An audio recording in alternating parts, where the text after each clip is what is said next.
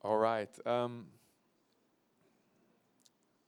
ehm, n- ik ehm, wil met jullie gaan naar Galaten 5. Galaten 5, vers 16 en verder. Galatas 5, 16. Ook welkom alle podcast-luisteraars. Zijn er ook, eh, we kunnen niet zien hoeveel dat er zijn, maar we weten dat ze er zijn. Bij iTunes kun je dat niet meten. Ehm, maar eh, als je luistert voor de eerste keer of de zoveelste keer, daar in Nederland of België of Suriname. eh, leuk dat je luistert. Laat ons weten wat je ervan vindt. Eh, dan weten wij dat je er bent. En een extra zegen voor jullie daar achter je koptelefoontjes. Ehm Galaten 5. Daar staat dit. Ik zeg u dus, laat u leiden door de geest. Ik zal heel even wachten op eh, het eh, straalkanon.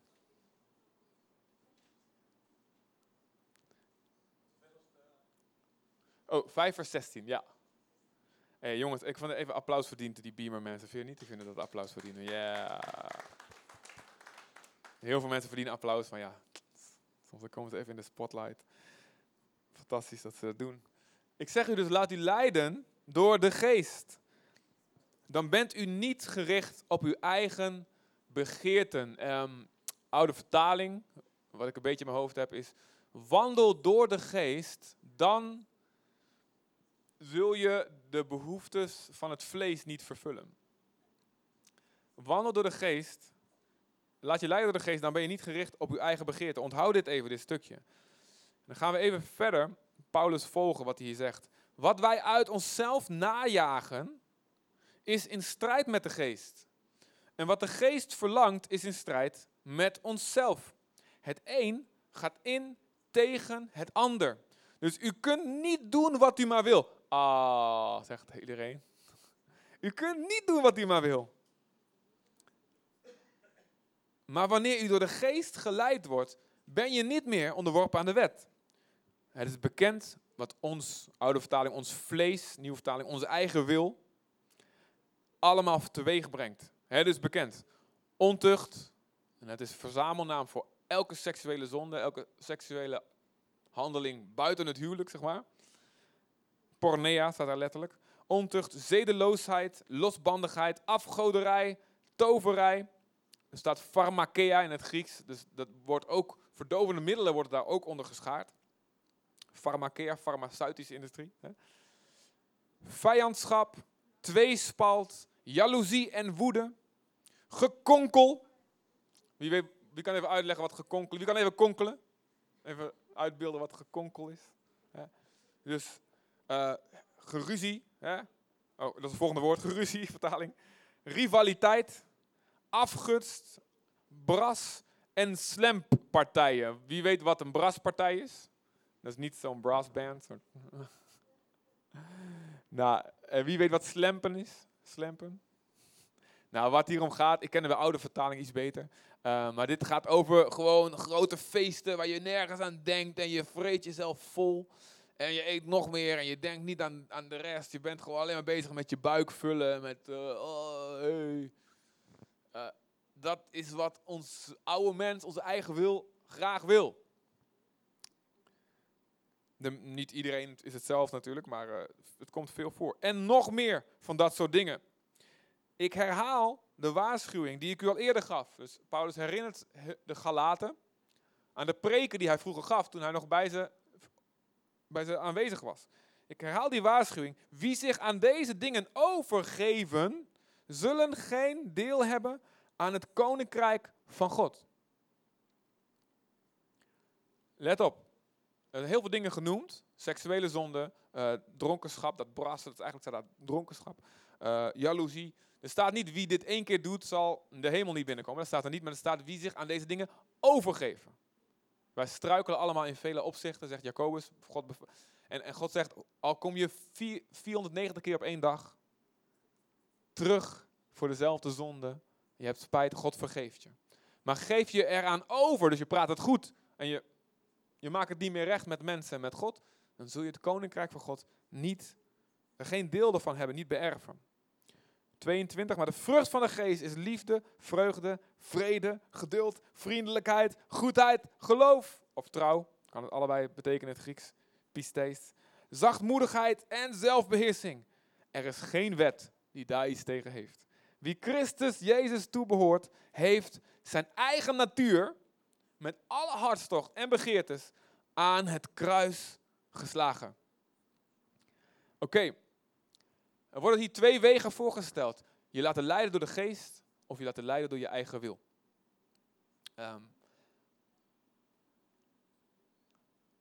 luisteren naar je gesprek met God en wat God daarin antwoordt. Of luisteren naar jezelf en je oren dichtstoppen voor die stem van God. Het is bekend wat er gebeurt als je je eigen wil blijft volgen. Al die hele, die hele vervelende rij. En er is ook bekend wat er gebeurt als je luistert naar de geest. En dan komt die hele mooie rij. Dat is een vrucht. En een vrucht is iets wat automatisch groeit. Behalve bij mijn Pieter Haya die overleden is. Maar uh, de eerste jaar groeide dat heel automatisch eruit. die cactus. Je ziet zo'n cactus en keer komt er plum. Komt daar iets fantastisch uit. Want dat zit in dat DNA van die cactus. Om zo'n grote, enorme vrucht eruit te te persen. Dat zit erin. Als hij dus goed gevoed wordt, komt dat eruit. Maar als je, uh, als je hem een paar weken vergeet water te geven, ja, dan komt dat er niet uit. Nou, zo zijn wij ook. Wij zijn gemaakt om vrucht, vruchten te hebben van liefde, blijdschap, vrede, goedheid. Als je de goede voeding krijgt. Maar het is ook bekend wat de verkeerde vruchten zijn. Als je je laat leiden door iets anders. Een, een, stukje wat hierop lijkt, en daarna zal ik het nog wat beter gaan uitleggen. Romeinen 8, vanaf vers 1. Het is even een lang, lang, stukje, relatief lang stukje, 14 versen. Maar hey, weet je, de eerste kerk die las gewoon het hele boek voor. Dat was de preek. En dan een beetje uitleggen. Nou, dus we zijn niet zoveel gewend. We kunnen even 14 versen kunnen we hebben, hè? Ja? Zeg even tegen je buurman, kan je 14 versen? Kun je hem? Check even. Check even halverwege bij 7 of ze er nog zijn, ja? 8, Romeinen 8, vers 1. Wie in Christus Jezus zijn, dus wie geloven, wie in hem zijn geplaatst, worden niet meer veroordeeld. Dus als God komt en de hele wereld zal geoordeeld worden, leven en doden, dat gaat gebeuren. Wie in, in Jezus zijn, worden niet meer veroordeeld. Zodat, dat, dat, oh, ik weet, ik verdien straf wat ik gedaan heb, ik weet het. Ik verdien oordeel. Wat ik denk, wat ik doe, onverschilligheid, nalatigheid, koudheid van hart, al die dingen die ik doe. Ik weet, ik verdien daarvoor. Ik, ik kan niks met God te maken hebben. Maar ik geloof in Jezus. Mijn zonden zijn vergeven. Ik weet dat. Dus ik zal niet meer worden veroordeeld. Belooft God mij. Omdat ik in Jezus ben. De wet van de geest die in Jezus leven brengt, heeft je bevrijd van de wet van zonde en dood. Waartoe de wet niet in staat was, machteloos als hij was door de menselijke natuur, dat heeft God tot stand gebracht. Vanwege de zonde, ik ga het zo uitleggen. Vanwege de zonde heeft hij zijn eigen zoon als mens in het zondige bestaan gestuurd. Zo heeft hij in dit bestaan met de zonde afgerekend. Opdat in ons wordt volbracht wat de wet van ons eist. Ons leven wordt immers niet langer beheerst door onze eigen natuur, maar door de geest. Let op hetzelfde wat hij het eerste stukje zei. Andere brief, de kerk in Rome, hij zegt hetzelfde.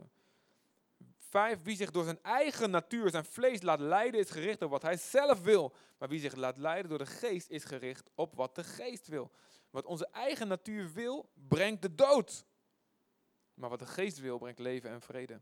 Onze eigen wil staat vijandig tegenover God, want die onderwerpt zich niet in zijn wet vind het maar stom. Nee, waar staat het op? Waarom mag ik dat niet doen? Ik wil dat doen. Ik vind, komt mij goed uit. Maar, ik wil wel doen wat ik wil. Waarom mag ik niet brassen en slampartijen en al die dingen? Maar ja, ja goed, ik, eventjes. Veel voorbeelden daarvan, te veel. Maar onze eigen wil zegt, ik wil die wet van God niet. Ik, ik, diep van binnen weet het geweten van een mens, je mag dit niet doen. Maar ze haten het. Ze willen, wij, ik zeg ze, maar het is wij, wij willen doorgaan. En dan gaan we zeggen, nou, dus God bestaat niet. We zijn een ontplofte aap uit de oersoep gekropen. Sterrenstof. We zijn een dier, dus laten we doen als een dier. Maar die van binnen weten we, dit klopt niet. Maar we willen onze oren dichtgooien. Ons laten leiden door onze eigen wil staat vijandig tegenover God. Acht, wie zich door zijn eigen wil laat leiden, vlees laat leiden, kan God niet behagen. Maar u leeft niet zo. Eigenlijk staat daar, ehm, als u zich tenminste laat leiden door de geest. Staat daar u laat u, maar eigenlijk staat daar als u zich maar tenminste laat leiden door de geest. Want de geest van God woont in u. Iemand die zich niet laat leiden door de geest van Christus, behoort Christus ook niet toe. Als Christus echter in u leeft, bent u door de zonde weliswaar sterfelijk, je lichaam. Maar de geest schenkt je leven, omdat je door God als rechtvaardige bent aangenomen. Want als de geest van hem, die Jezus uit de dood heeft opgewekt, in jou woont, zal hij die Jezus heeft opgewekt, ook u, die sterfelijk bent. Check allemaal even hier. Hier, voel, je, hier voel je je jukbeenderen. Je. Hier voel je heel mooi de vorm van je schedel zo. Ook hier je oog. Nou, over 100 jaar is dit over, zeg maar, van jou. Misschien met nog wat haren die eruit groeien, wat tanden. Maar dit is, hier, daar zit je, je, doodskop, je piratenvlag, zeg maar. Ons lichaam is sterfelijk. Maar de geest zal ons levend maken. Door zijn geest die in u leeft. Twaalf broeders en zusters, we hoeven ons niet langer te laten leiden door onze eigen wil. Als u dat wel doet, zult u zeker sterven. Maar ik ga naar de kerk. Ik ben gedoopt, volwassen, baby. Ik, ik, ik, doe, ik geef geld aan de kerk. Maar als je je laat leiden door de geest, door, door je eigen wil, zul je toch sterven. Als je echt je zondige wil dood door de geest, zul je leven. Allen die door de geest van God worden geleid, zijn kinderen van God. Oké, in de psychologie heb je zoiets en dat heet, als de, uh, de, heet de behoeftenpyramide van Maslow. Hoef je, mag je meteen vergeten. Maar die heeft zo'n hele mooie schema gemaakt wat een mens allemaal nodig heeft, wat een mens allemaal wil. Um, het eerste wat hij wil is, hij wil veilig, veilig zijn. Psycholoog onder ons, als ik het fout zeg, corrigeer me maar. Is eten, veiligheid? Ja, ja, nou goed. Ja, gewoon veiligheid, eten. Je wil overleven, dat is het eerste. Als je dat niet hebt, dan, uh, ja, dan, dan, heb, dan denk je niet aan al die andere dingen. Maar als je dat hebt, ga je denken aan een volgend ding wat je wil. Ik weet de volgorde even niet allemaal, maar dan krijg je dingen als, ik, je wil ergens bij horen. Je wil jezelf ontwikkelen, ontplooien. Je wil waardering krijgen. Allemaal behoeftes. En er zit ook een behoeftetje bij, die heet de behoefte aan seks. Zit er allemaal bij. Er zit een behoefte bij, er is de behoefte aan, um, wat ik net zei, aan, aan toch erkend worden. Wie heeft al die behoeftes gemaakt? Wie heeft ons gemaakt met die noden? God heeft ons gemaakt met gaten die gevuld moeten worden. God heeft ons gemaakt dat wij eten nodig hebben. Dus is het een zonde om te eten? Er waren van die, uh, van die uh, kerkvaders vroeger, die probeerden dan hun leven lang zo min mogelijk te eten. Die gingen op een, op een, op een pilaar wonen van, uh, in de lucht van 2 bij 2 meter. En die wouden alleen dat er zo min mogelijk, dat ze net konden overleven, en zo verrot mogelijk eten naar boven werd gebracht. Wat net niet helemaal verrot was, dat ze nog konden eten. Want die wouden, ja, die zeiden, het hele lichaam is slecht, het is. Maar God zegt in de Bijbel, je mag genieten van alles wat God gemaakt heeft. Dus het mag. God heeft ons gemaakt met behoeftes om te eten. Um, behoefte aan seks, behoefte aan erkenning, behoefte aan veiligheid. Al die dingen erbij te horen, komen van Hem. Maar nu heeft um, God gezegd, ik ben genoeg voor jou. Ik en wat ik jou geef, is genoeg. Maar de duivel in de vorm van die slang kwam bij Adam en Eva en zei, is helemaal niet genoeg. De slang die, die praat een beetje met zijn tongen. Het, het is helemaal niet genoeg. God wil niet dat je zoals hem wordt. Ik denk aan die Jungle Book, weet je, die Jungle Book, die gast, hoe heet die? Ice Age heb je geen slang, toch? Oh, zit. Dat is geen slang. Ken je klassiekers? K is dat van Jungle Book. Is oud, toch? Mijn tijd. Ja, die is allemaal veel te jong. En, en die zegt dus van, ja nee, als je dit van deze boom eet, dan zal je als God worden. God wil dat we als hem worden. Dat wil hij. Maar niet zonder hem. Ik heb dit vaker gezegd. En hetzelfde geldt voor alles in ons, alle behoeftes in ons. God wil, dat, God wil voor ons zorgen. God wil dat wij ons ontwikkelen, dat wij ergens bij horen, gewaardeerd krijgen. Maar samen met Hem, op zijn manier. Maar onze eigen wil, ingefluisterd voortdurend door van die duiveltjes, die zegt: nee, God gaat dat niet doen. God gaat jou niet genoeg geven. Als je dat doet wat God zegt, dat is niet oké. De mensen gaan je raar vinden, gaan je uitlachen, je gaat te weinig hebben. Je kunt veel meer en veel beter leven hebben als je het zelf op deze manier doet.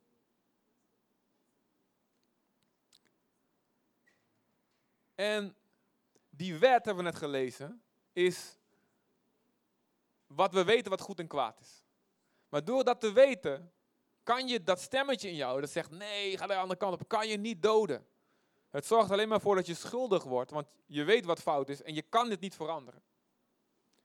Zonder God. Je kan jezelf niet zoveel veranderen met discipline en goede voornemens. Weet je, het is nou februari. Wie heeft al zijn goede voornemens van 1 januari, 1 januari gehaald? Wie heeft goede voornemens gehad? Is dat uit tegenwoordig, weet je? Oh, Ben, je hebt alles gehaald. Ja, je hebt een, een kindje gekregen. Dat was een goed voornemen waarschijnlijk. maar weet je, er is, het is algemeen bekend in februari dan mensen zijn allemaal down omdat ze al hun... Je kan, we kunnen gewoon niet zo gedisciplineerd zijn. Je kunt vandaag besluiten, ik ga tegen iedereen aardig zijn en iedereen lief. Ik ga nooit boos worden op mijn kinderen of op mensen in het verkeer. En echt binnen ja, een dag hou je het vol misschien. Wij kunnen onszelf niet veranderen. De Bijbel zegt, zoals een panter zijn vlekken niet kan veranderen. En zoals een Ethiopiër zijn huidskleur niet kan veranderen. Zo evenmin kan jij jouw natuur veranderen. Je blijft die dingen willen en proberen. Maar de geest van God in ons kan het wel. Kan het wel. Ik heb het meegemaakt. Ik keek heel anders naar vrouwen. Terwijl ik heel netjes opgevoed. Moet ik zeker zeggen, maar mijn ouders zitten hier. Heel netjes opgevoed. Maar ik keek niet oké naar de dames. Al die dingen die ik niet kan noemen met mijn moeder erbij. Maar je weet wat ik bedoel. En van binnenuit, toen ik mijn ontmoeting met God had, toen ik 18 was, toen begon ik met Gods ogen te kijken naar alles en iedereen, inclusief vrouwen. En ik zei, wow, ze zijn heilig. Ze zijn door God gemaakt. Ook al doen ze op dit moment van alles. Ik kan hier niet, ik kan niet naar kijken, ik kan niet aan denken. Want ik begon met Gods ogen te kijken. Dit zijn Gods dochters. Die hij kwijt is. Hij, hij is ze kwijt. Hij, hij, hij, ze gaan verloren. Hij wil ze redden. Hij wil ze veranderen zoals hij mij nu heeft veranderd. Wow, ik kan absoluut niks meer. En dus er blokkeert iets in mijn hoofd.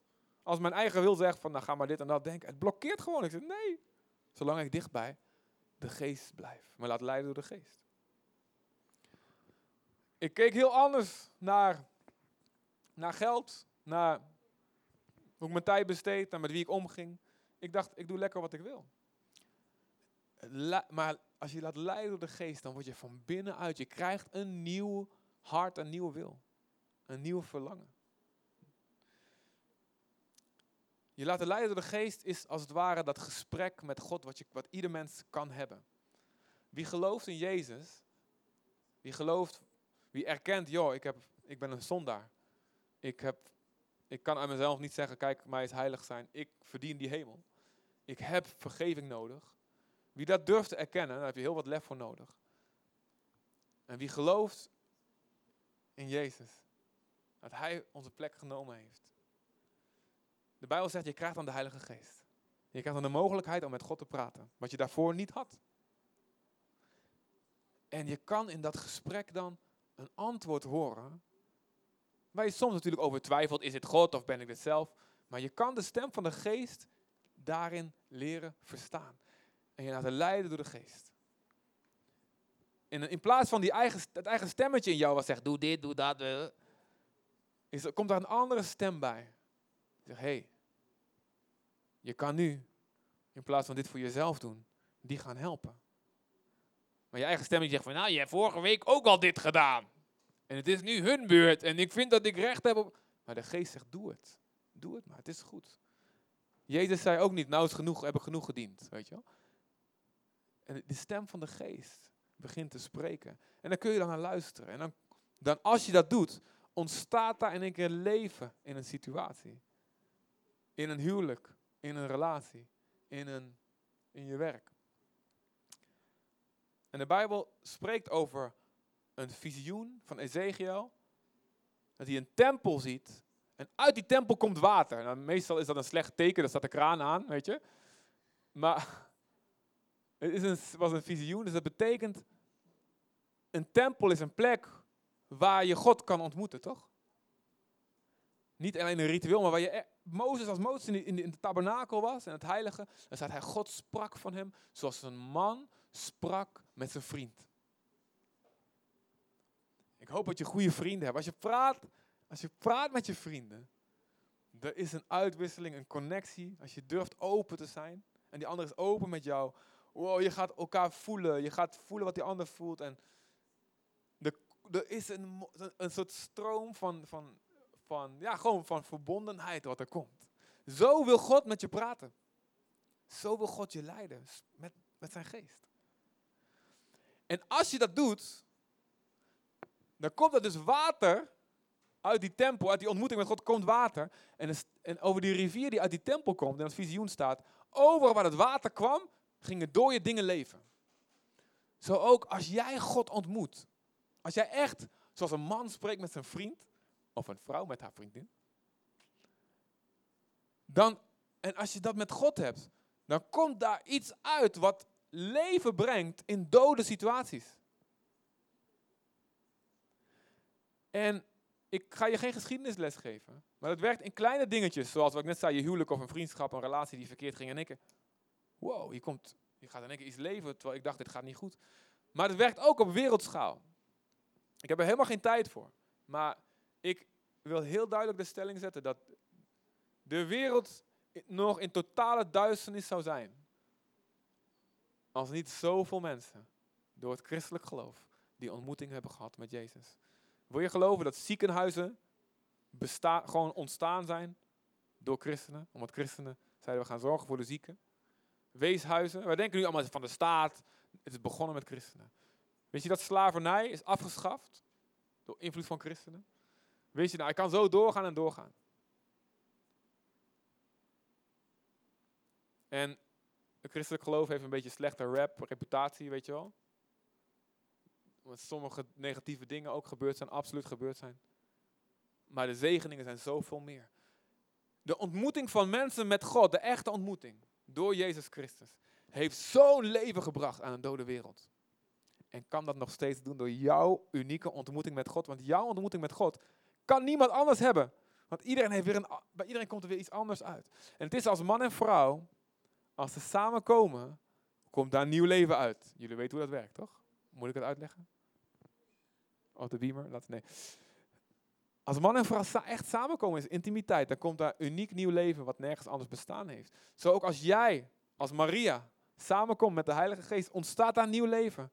Word je zwanger van de Heilige Geest, van dingen die God door je leven heen wil brengen in de wereld. Een stukje Jezus, die Hij wil brengen in de wereld.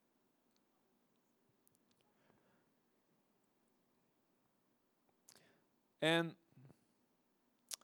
gewoon even kort, wat bijbelse voorbeelden. Iemand, hoe mensen moesten leren luisteren naar de geest in plaats van wat ze zelf dachten wat goed was. Abraham. Abra God zei tegen Abraham, jij krijgt een kind. Maar heer, ik ben 100. Mijn vrouw is 90. En ze was nog wel, Sarah was nog wel sexy genoeg om op haar 90, rond de 90ste ontvoerd te worden en in een harem van, van de farao gestopt te worden. Dus er werd gewoon gescout op straat van wow, die moet de, de farao bij zijn collectie hebben, terwijl ze 90 was. Dus op zich zag er waarschijnlijk iets jonger uit. Ik heb ook twee lieve oma's van in de 90, zijn schattig, maar ik weet niet of ze ontvoerd zullen worden door modellenbureaus op straat. Hè?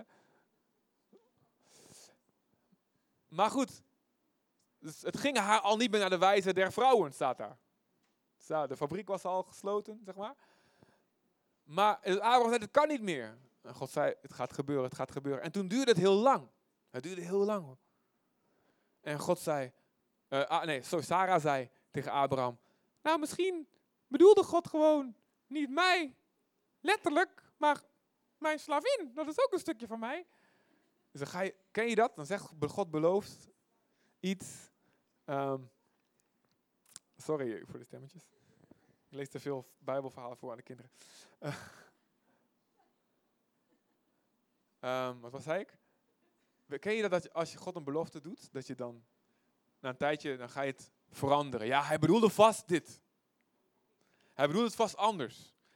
Iets wat makkelijker te vervullen is. En dat deden ze ook. En ze gingen dus, in plaats van laten leiden door de geest, gingen ze laten leiden door het vlees. En ze zeiden, oké, slaap maar met mijn slavin. En ze kregen daar een kind uit, Ismaël. En Paulus haalt het later aan en zegt, dat kind werd later een probleem voor het echte wat God wilde doen. In hun leven. Dat kind ging dat jongere broertje, wat later wel geboren werd uit Sarah, pesten en moeilijk maken. En moest weggestuurd worden. En zo ook, als jij iets ziet wat moet gebeuren, iets wil veranderen in jezelf of om je heen. Als jij uit jezelf dan, uit je vlees, gaat proberen dat te verwekken, krijg je problemen voor het echte wat God wil doen. Snap je dat? En, en, en Abraham moest dat leren, uh, leren kiezen.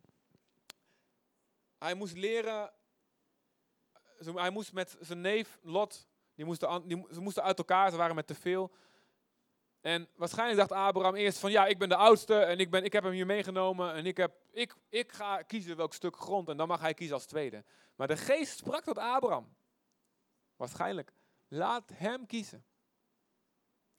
En hij liet zich leiden door de geest. En Lot die koos wat zijn ogen het mooiste vonden. Was Sodom en Gomorra. Zag er uit als de Hof van Eden. En wij weten het nu, zeg maar. Maar hij had geen tijdmachine dat hij kon zien wat daar gebeurde. En zo ook als je laat leiden door je vlees, door je ogen, en niet luistert naar God, lijkt iets moois, maar God weet dat dat een brute, slechte plek is. Om een, slechte keuze om te maken. Maar Abraham liet zich leiden door de geest. Hij leerde dit. Toen was zijn belofte, Isaac was 13 jaar oud. En God zei, door hem heen ga ik een groot volk van jou maken. En toen zei God, slacht dat kind als offer op de berg.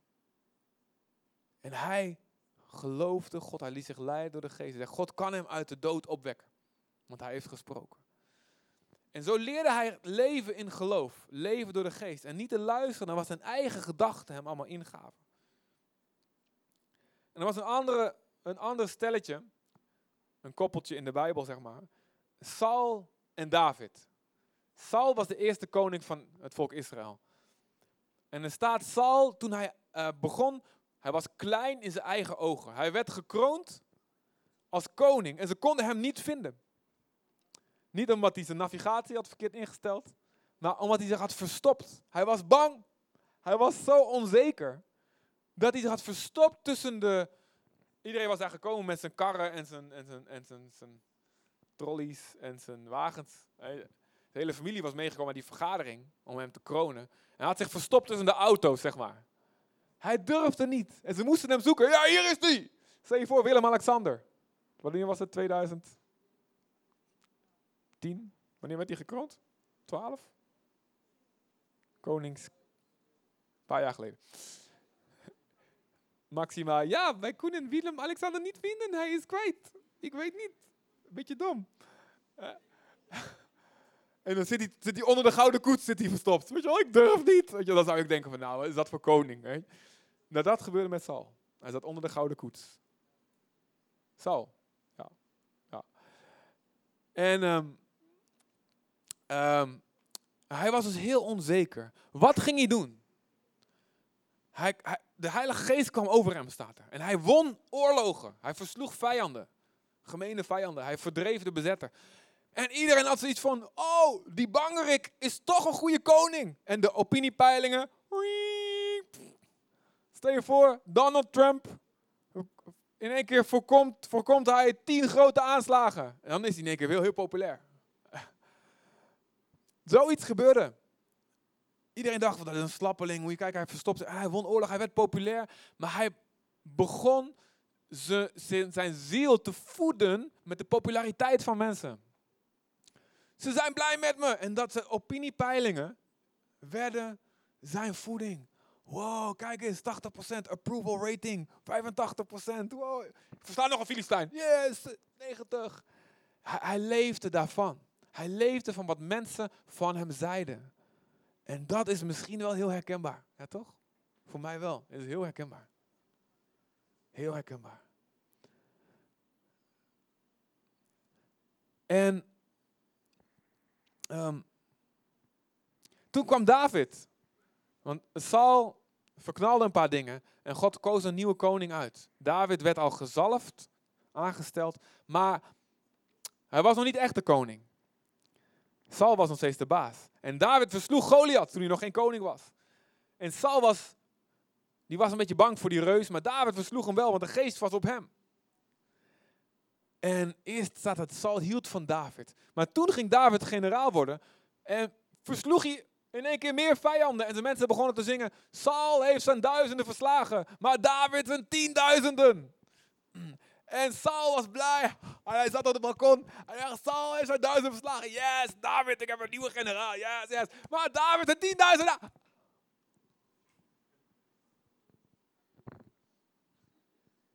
En, want zijn voeding werd afgesneden.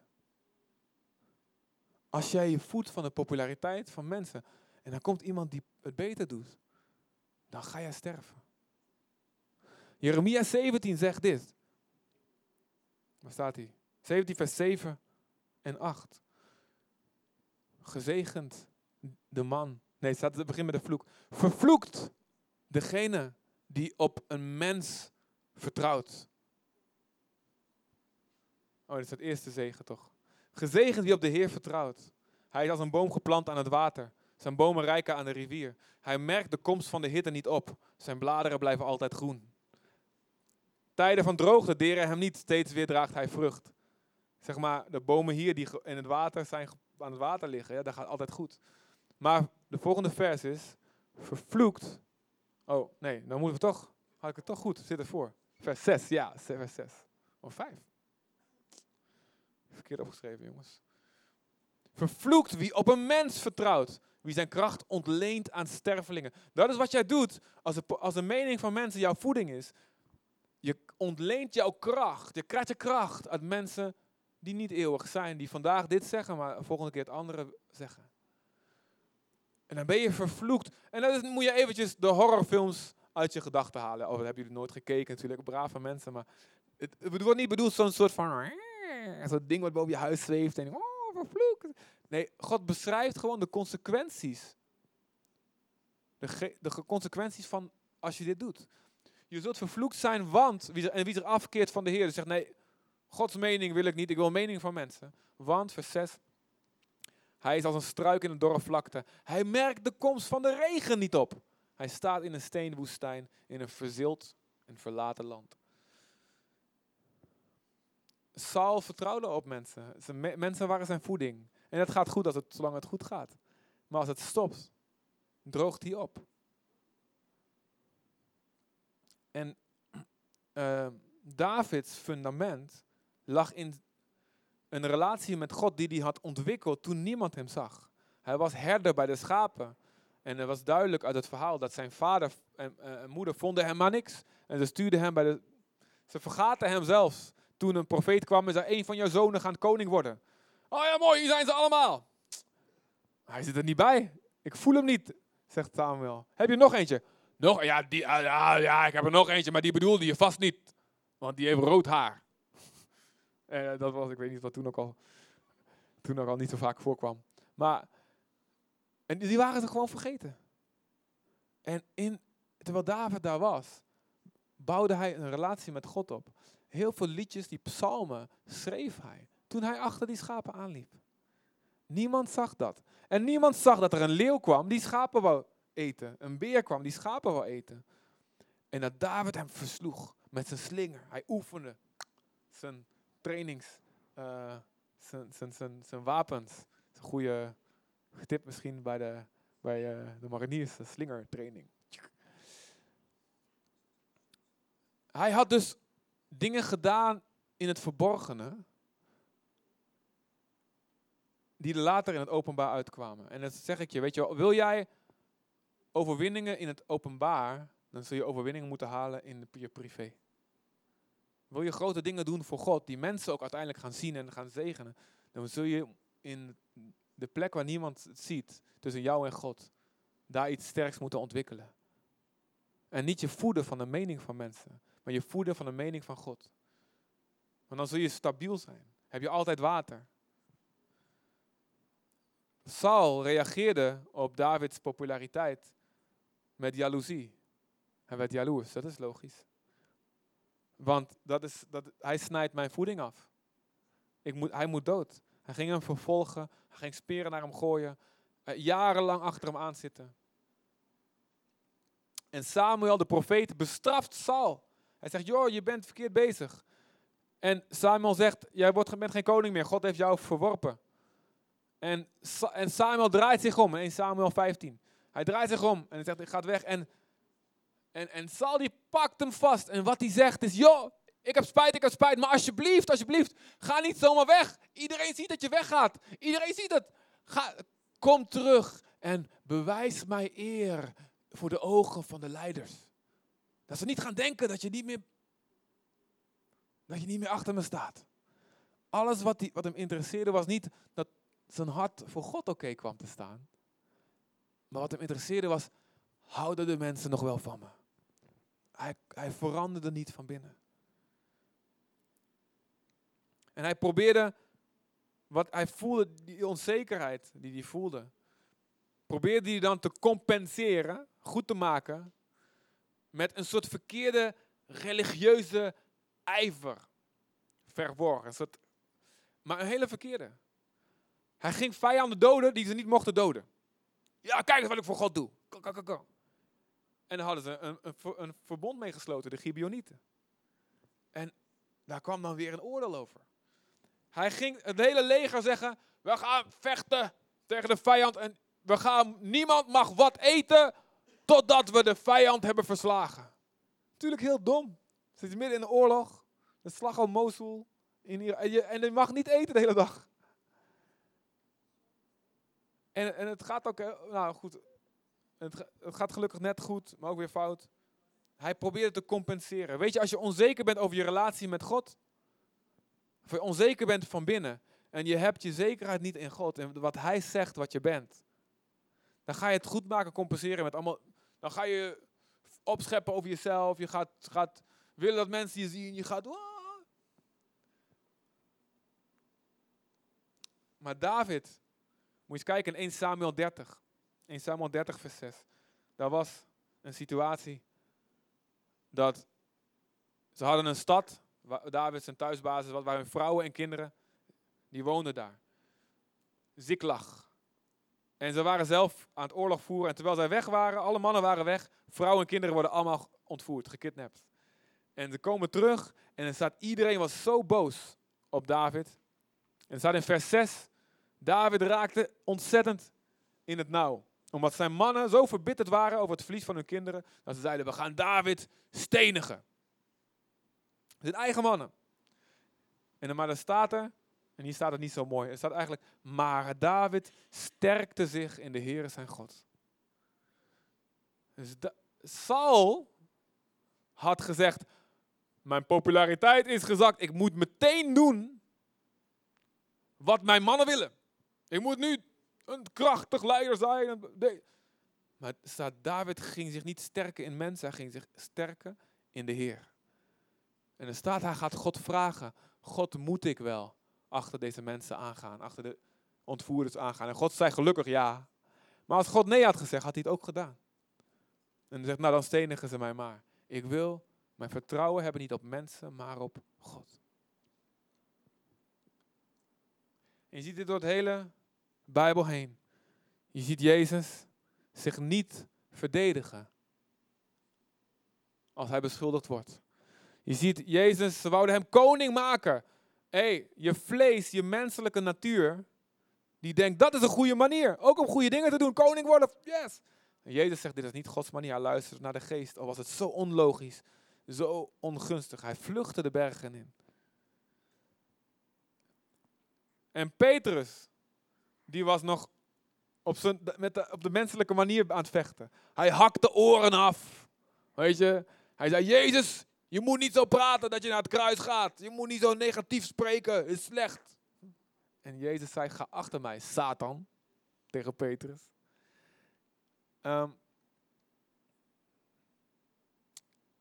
en hij moest leren geestelijk te worden in plaats van op een menselijke manier proberen die goede dingen te bewerken. Je ziet het bij Paulus en Paulus zegt, weet je, ik word voortdurend door God in zo'n plek gebracht dat ik zwak word. Ik wil het altijd stoer en goed doen. Maar dan kom ik ergens en dan ben ik net gestenigd. En dan kom ik in een nieuwe stad, helemaal onder de wonden.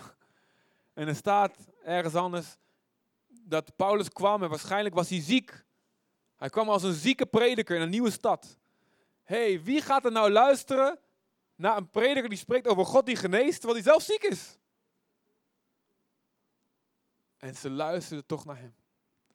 En hij zegt voortdurend brengt God mij in zo'n positie dat ik zo zwak ben of mensen rare dingen over me denken. Zodat ik mijn afhankelijkheid op God hou. En hij zegt dan 2 Korinthe 12, vers 9. Als ik zwak ben, dan kan God zijn kracht laten zien. 2 Korinthe 12, vers 9. En dan weet je, dat is ook mijn ervaring in mijn leven. Ik um, heb altijd plaatjes in je hoofd van waar je naartoe wil. Ik hoop dat jullie het allemaal hebben. En bij mij, al na, duurde een paar jaar, maar na een paar jaar bekeerd zijn, wist ik, God wil me gebruiken in een kerk of als een spreker of voorganger of wat dan ook. Maar ik wou zo, ik wil, zo graag de wereld bereiken met het evangelie en wil ik nog steeds. Nog steeds, meer dan ooit. En natuurlijk, um, kijk, God had mij bevrijd van mijn arrogantie. Dat ik dacht, ik kan het allemaal wel en het gaat om mij. Dus het, draaide mij van begin af aan nooit om mij. Het maakt me niet uit welke plek ik had, maar ik zei wel, God, ik wil wel zo groot mogelijke impact hebben in mijn leven. Ik vind het super als het uw plan is dat ik gebruikt word voor één persoon. Dat ik één persoon kan zegenen in mijn leven. En als dat uw maximale plan is, dan vind ik het helemaal goed. Maar Heer, als het aan mij ligt, gebruik mij voor miljarden mensen. Niet omdat, al weten ze het nooit. Maar ik wil dat mijn leven verschil maakt. Ik hoop dat je dat ook wil vandaag, ja toch? Praat ik voor de goede mensen? Heer, alsjeblieft, zo'n miljoenen, miljarden, wat, maar, wat, maar wat u wil. Maar aan mij ligt, zoveel mogelijk. Ik heb één leven, ik wil het goed besteden. De eeuwigheid, ik wil geen, geen seconde spijt hebben van, van geen dag die ik verkeerd besteed heb aan mijn eigen dingen. En dan zie je jezelf, oké, ik zou dat kunnen doen en dat kunnen doen. En ik begon te preken en we hadden een jeugdgroep in Deventer. En eerst werden we onder, onder assistent. Daarna werden we leiders van de jeugdgroep. En er was echt een groep die goed bekend stond. En er was echt de vibe van de geest was daar, weet je. En iedereen zei, oh, de jeugdgroep, dat is fantastisch, jongen. Daar is God. En, en mensen kwamen uit andere steden om te kijken wat er gebeurde bij die, bij die groep jongeren. En, um, en toen werden we leiders ervan en we hadden een plan, weet je. Oké, oké, we gaan dit hebben. We hebben, nu, we, hebben, we, hebben nu, we hebben nu een leuke groep. We gaan de hele stad, alle jongeren van de stad gaan we bereiken. En we hadden, een plan gemaakt om jeugdleiders te trainen en, en, en, om dit te gaan doen en acties te gaan doen. En iedereen was echt helemaal hyped, opgepompt. Ja, we gaan ervoor. Allemaal lui, helemaal wild enthousiast. Geloofden in ons fantastisch. Maar in mijn hart zat het verkeerd. Wist ik toen niet. En God had al een paar keer gezegd tegen mij. Er waren echt letterlijk profeten geweest. Die kwamen naar me toe en die, en die bevestigde al die dingen in mijn hart, weet je wel. Je gaat, je gaat leider zijn, je gaat dingen doen, je gaat... Maar je moet eerst zorgen dat je stabiliteit krijgt in je huis. Ik was net getrouwd. Je moet eerst zorgen dat je dit... Je moet eerst dit dieper, wortels dieper. En je moet... En uh, ik was net getrouwd, maar ik was gewoon, weet je, wij, onze huis zag er niet uit. uh, we hadden allemaal gekregen meubels. En ik interesseerde me ook niet om daar wat aan te doen. En, uh, nou, heel lang verhaal. Ik moet even inkorten. Uh, het kwam erop neer dat God heel duidelijk sprak. Jij moet nu alles leerleggen, Christian Tan. Want wie niet voor zijn eigen huis zorgt, die kan niet voor de gemeente zorgen. Ik wist dat het God was. En God was slim, want hij bevestigt het ook door een van de, de sprekers waar ik, waar ik toen de meeste, meeste aan tegen opkeek. Zei, je moet dit gaan doen. Ik zei, oh nee. En uh, nou, hij zei niet, je moet het gaan doen, maar je moet er goed over nadenken. En ik, ik weet nog, ik was aan het, aan het werk. Ik had ploegendienst gehad. En ik stopte mijn auto bij een veldje. Um, onderweg naar huis. En ik keek naar de hemel. En ik wist, ik zei, God, ik moet het gaan stoppen. Hè?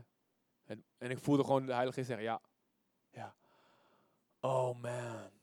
Dus wij vertelden het aan de jeugdgroep die zo enthousiast was. Nou, broer, Sanne's broer, die, was, die zat er ook in. Die heeft dat meegemaakt. Nou ja, was, we waren echt geschokt. En huilen. En hoe kan het nou? We gaan dit doen. En God heeft gesproken. Het is zo onlogisch. En ik moest God gehoorzamen door iets te doen waardoor iedereen dacht dat ik God niet meer gehoorzaamde. Niemand snapte het. Nou goed, een paar vrienden die niet in die, in die groep zaten.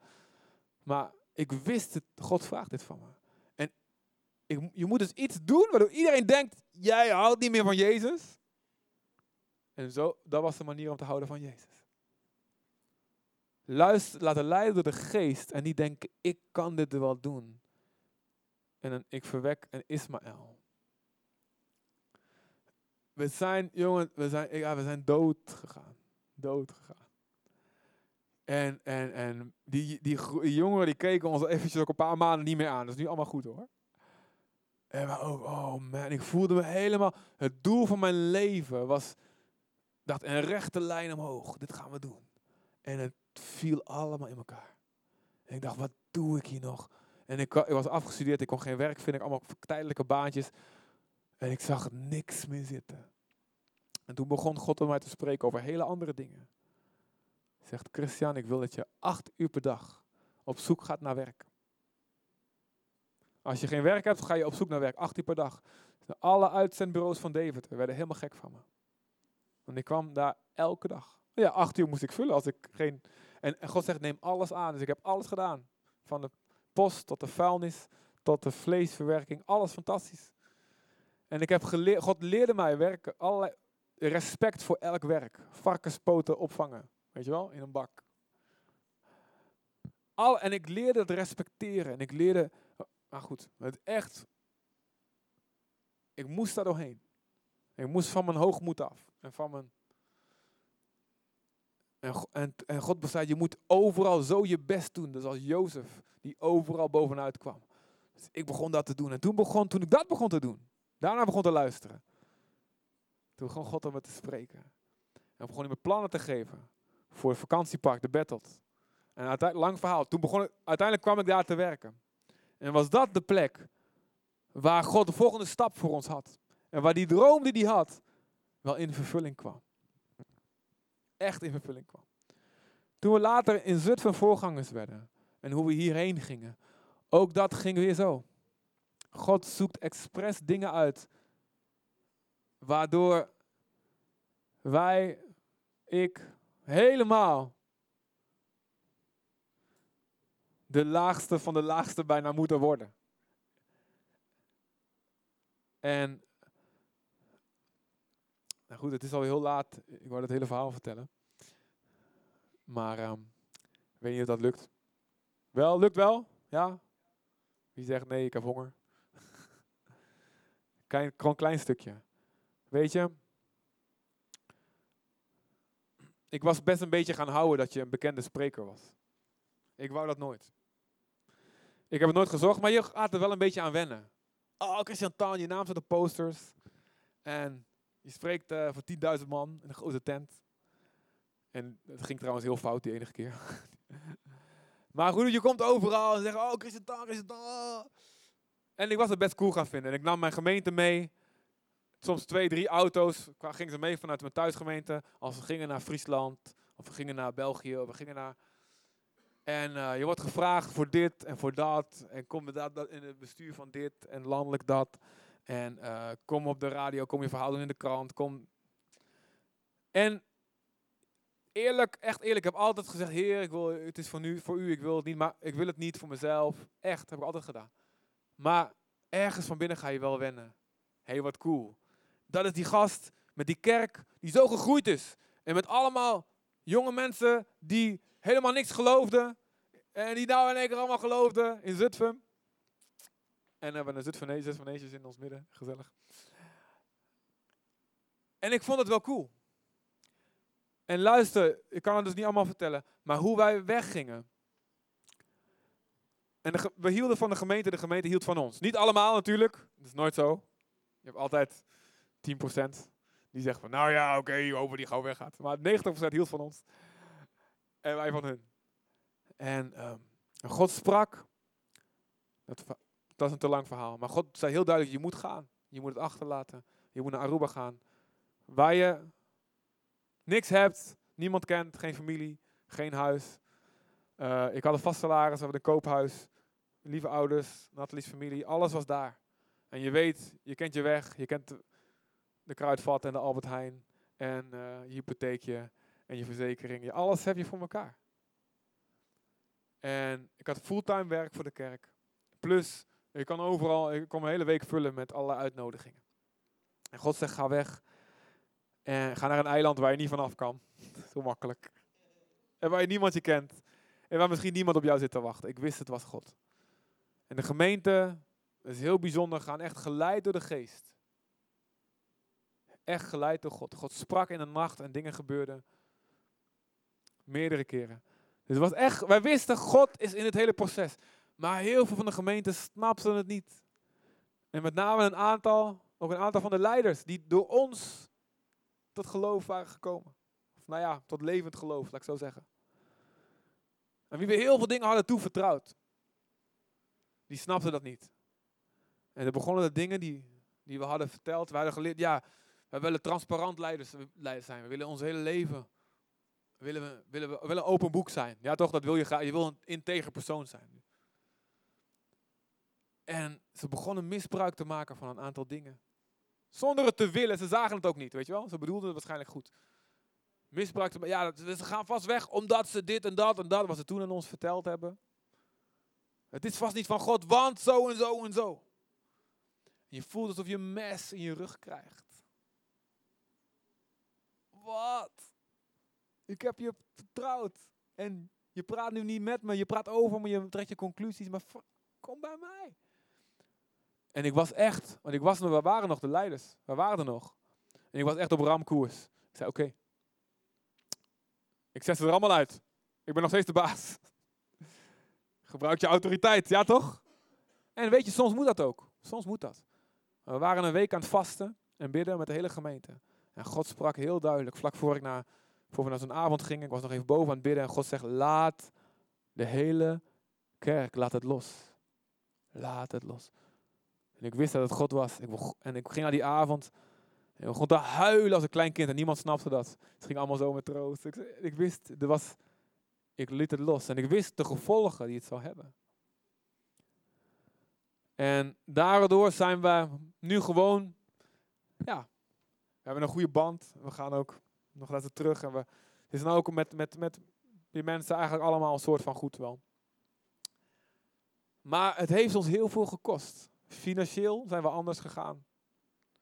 En ook relationeel zijn we anders gegaan dan we weten wat ook goed was geweest. Volgens ons, ook, volgens ons was het ook Gods plan geweest. Maar God sprak, doe het niet. Het was zo onlogisch. En daardoor hebben wij zoveel. Ja, we, zijn echt, we hebben echt de oceaanbodem geraakt. Voor ons gevoel. Maar we hebben ook zulke wonderen gezien. Die we anders niet hadden meegemaakt. En we hebben God leren kennen we anders niet zo hadden leren kennen. Als het stabieler en met meer geld en meer zekerheid was geweest. En ook hier op Aruba werden we weer vernederd. het is één ding om jezelf te vernederen voor God, maar vernederd te worden.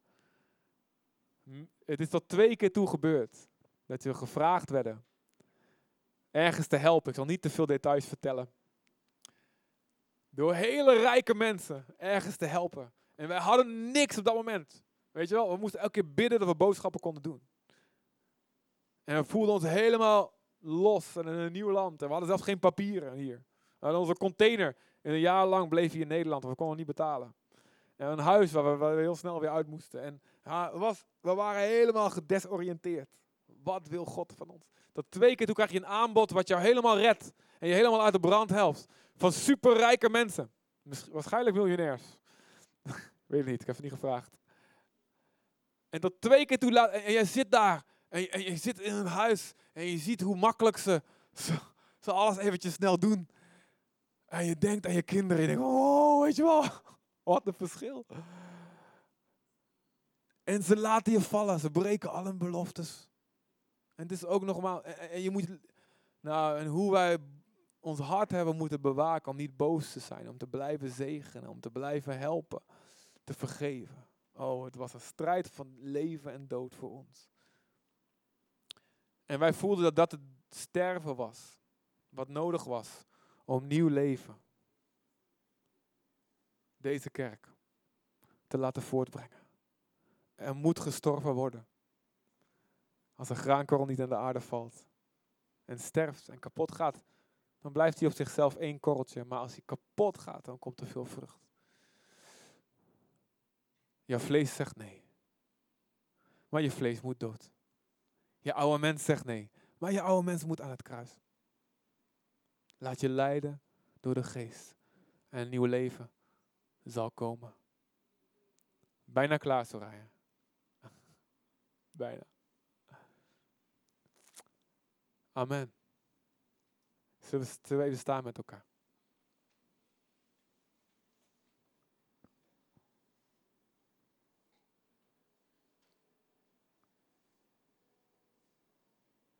Als je zwak bent, kan God meer doen in je. Wie durft zwak te zijn? Wie durft God naar God te luisteren en te zeggen: Oké, al is het het meest onlogische wat ik moet doen.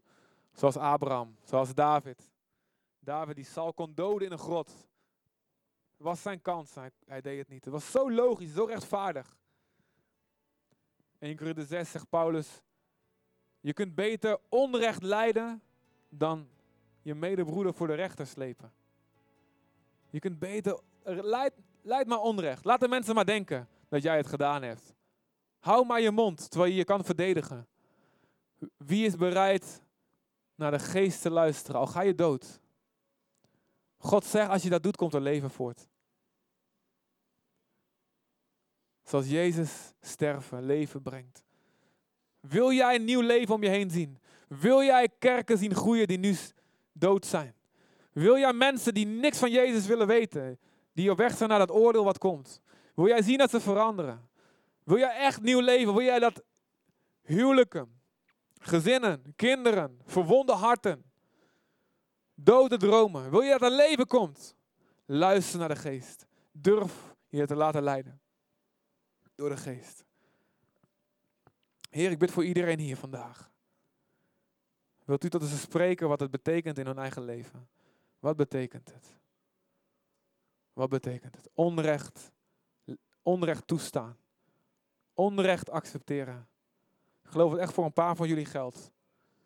Je moet onrecht gaan accepteren. Je weet, als jij dat bent, heeft God het al in je hart gesproken, maar je hebt nee gezegd. Dus nee, dat doen we niet. Accepteer dat onrecht. Laat ze maar denken. Ik weet wie jij bent, zegt God. En ik zal je belonen. Ik zal je belonen. Geloof dat. Ga niet je eigen recht halen. Ga niet je gelijk halen. Ga niet je gelijk halen. Doe het niet. Het brengt dood. Je denkt dat het goed, goed, iets goeds brengt, maar het brengt dood. Sterf als Jezus. Ik breng leven. Ik wek de doden op. Ik wek de doden op. Praat met God. Voor sommigen van jullie denk ik dat het belangrijk is dat je leert echt te praten met God. Niet als een robot wat zinnetjes nazegt. Of een ritueel ondergaat. Maar echt van hart tot hart, zoals een man met zijn vriend. Je angsten gewoon vertellen aan God. Hij is veilig.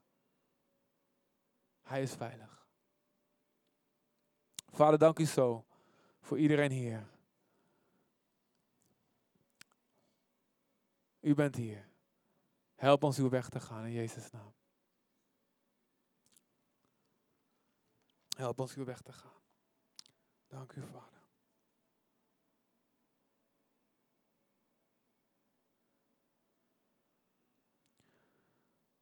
Wees daarom op uw hoede. Laat je nooit meeslepen op dwaalwegen. Laat je standvastigheid niet varen, maar groei in de genade en in de kennis van onze Heer en Redder Jezus Christus. Hem komt de eer toe, nu en in eeuwigheid.